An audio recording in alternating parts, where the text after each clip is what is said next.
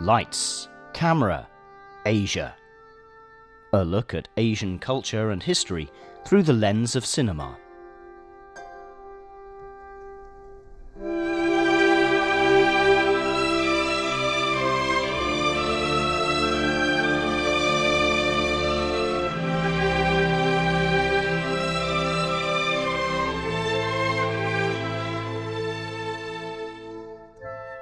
Hello and welcome to Lights Camera Asia. I'm Jake Chen.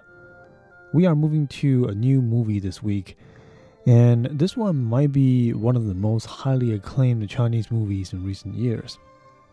It is called The Grandmaster, and it is directed and produced by renowned Hong Kong director Wong Kar Wai. Now, some of you might remember that we spent quite a few episodes earlier this year to examine another one of Wong's highly acclaimed masterpiece called In the Mood for Love. This movie shares quite a few of Wong's directorial trademarks. They include the dreamy cinematography, the use of music to accentuate a mood, and the frequent use of slow motion at key spots. We're going to get into all of that in later episodes, but first, let's take a look at the story and perhaps more importantly, the historical background behind it. The film story revolves around the life of the late Ip Man. Ip is one of the most famous martial artists who's ever come out of China. During his lifetime, he's known for popularizing the Wing Chun school, a martial art style that focuses on quick strikes and counterattacks. He's also known for tutoring the one and only Bruce Lee. Martial arts movie enthusiasts might also know this interesting fact. After Hong Kong based action star Donnie Yen portrayed Ip Man in a movie of the same name in 2008, the character Ip underwent this kind of unprecedented cultural revival. The stories of him and of his families were dug up and studied by many, and several more film studios capitalized on this newfound popularity and fame of the late martial artist and produced a series of Ip Man movies. Some decent in quality, others, well, as you can probably imagine by this point, were just mediocre cash grabs. So, by the time the acclaimed Wong Kar Wai announced that he was going to make a movie on the same person, many fans at the time were doubtful on whether Wong was able to deliver anything new that's insightful, since the subject matter, for a lack of better expression, had been done to death by that point. In a typical Wong Kar Wai fashion, production was kept quiet with very little information leaked. But when the film finally came out and hit the big screen, it suffice to say that it blew the socks off the audience and critics alike. It was nominated for as many as 13 awards at the Hong Kong Film Festival, ranging from the Best Director, the Best Feature Film, the Best Cinematography and Original Soundtrack, as well as the Best Actor and Actress. It's a high quality production through and through, and it surprised many as it actually did tell a beautiful story of not just Ip Man himself, but of a number of remarkable characters that together preserved martial art truly as an art and craft during the most volatile period in Chinese recent history. Now, I think I've made as grand of an introduction as possible, so let's dive into the film story. The film kicks off in the 1930s, where a group of martial artists in China were in discussion of forming a national alliance that would connect different schools and styles in the north and south. It goes without saying that it is a very significant event, and the heads of many schools are either discreetly or openly vying for the head of the alliance. The head of the Northern Alliance, Mr. Gong Baoshen, is the head of the Gong family, and he's known for a style called the Gong's 64 hands, which he has also passed on to his daughter. On the other side of the nation, the martial artists in southern China elected Ip Man to represent them to meet with Gong in an upcoming meeting. In many ways, Ip Man's personality is the polar opposite of that of Mr. Gong. Gong is highly accomplished and respected martial artist, and every time he makes a presence among his peers, his every move demands attention and respect. He stands tall and he talks in a very confident and deliberate manner. Ip Man, on the other hand, is almost like a recluse. He's very laid back in his everyday life, and he spends most of his time practicing his Wing Chun style. And in his downtime, he simply chooses to spend time with his wife. When he was first elected to represent the Southern martial artist, he was quite humble and reluctant. He didn't believe he was fit for the role since it is such a lofty position, and he thought many of his peers should be of better fit. But as the day of the meeting approaches, he realizes that he simply had to take up the mantle. The meeting between Mr. Gong and Ip Man was quite an event. It is said in a place called the Jinlo or the Golden Pavilion. It is a place where important figures often meet with one another, and there are plenty of entertainment to go around. The two talk briefly and engage in a spar. But before we get all excited, the spar is unlike most that we have seen in typical martial art movies.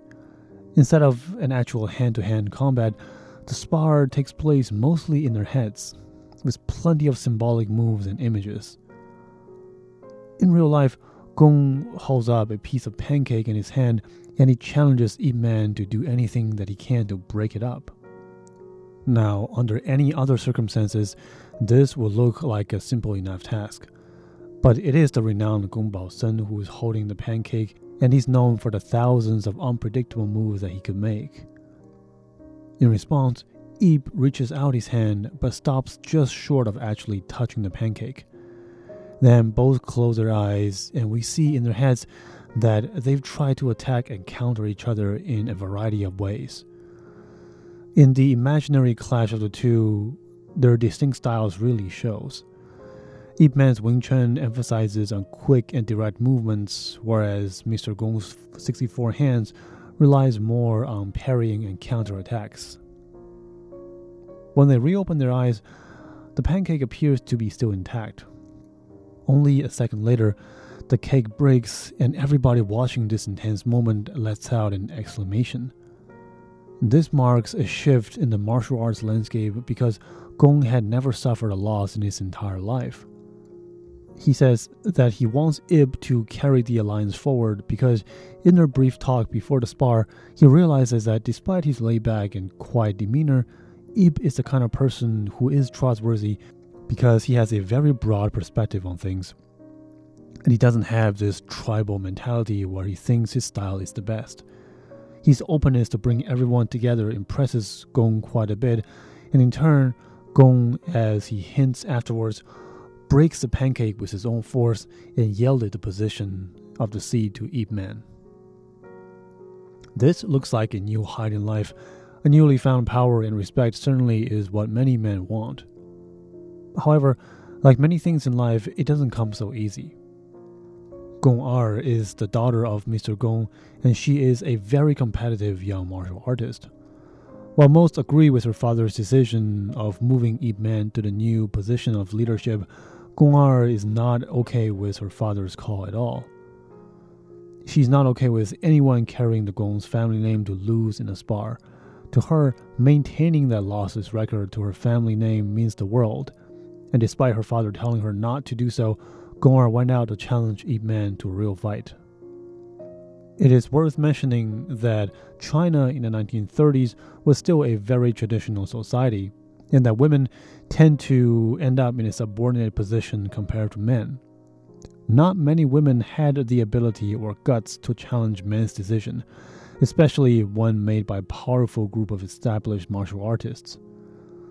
But Gong Er is very different. Like her father, she's highly confident and believes a great deal in herself. And the fact that her father has always been loving, supportive, and forward thinking has afforded her the opportunity of receiving the best education both at school and in martial arts since a very young age. So, not long after the inaugural event, Ip Man heads once again over the Golden Pavilion to spar with another member of the Gong family.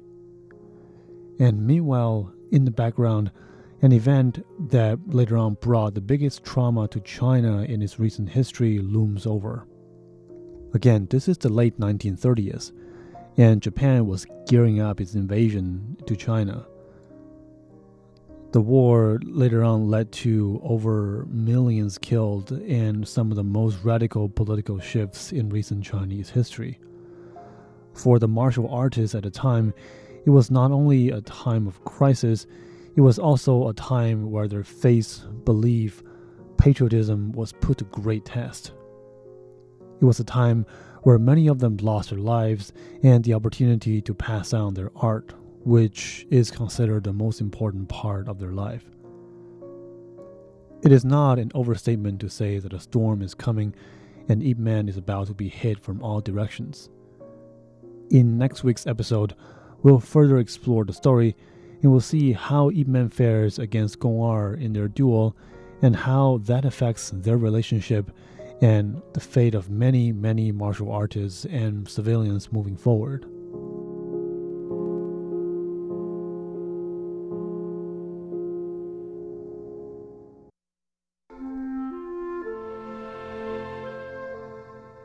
Thank you for listening to this episode.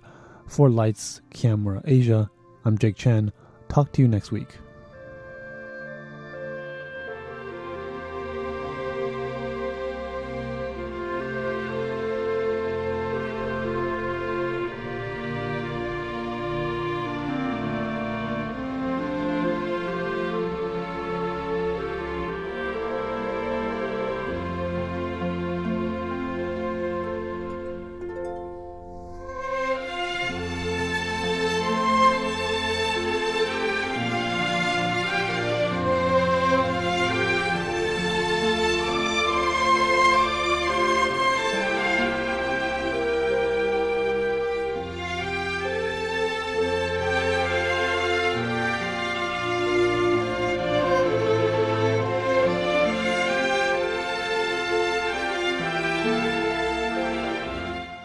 What do you know about Taiwan? I know who the president is. What about their local music and food? Well, hmm, what do you suggest? Tune in to Radio Taiwan International. Here at RTI, we offer the authentic Taiwan experience. You hear the sound of remote attractions, the local food, music, the lives of real Taiwanese as they live it. Visit English.rti.org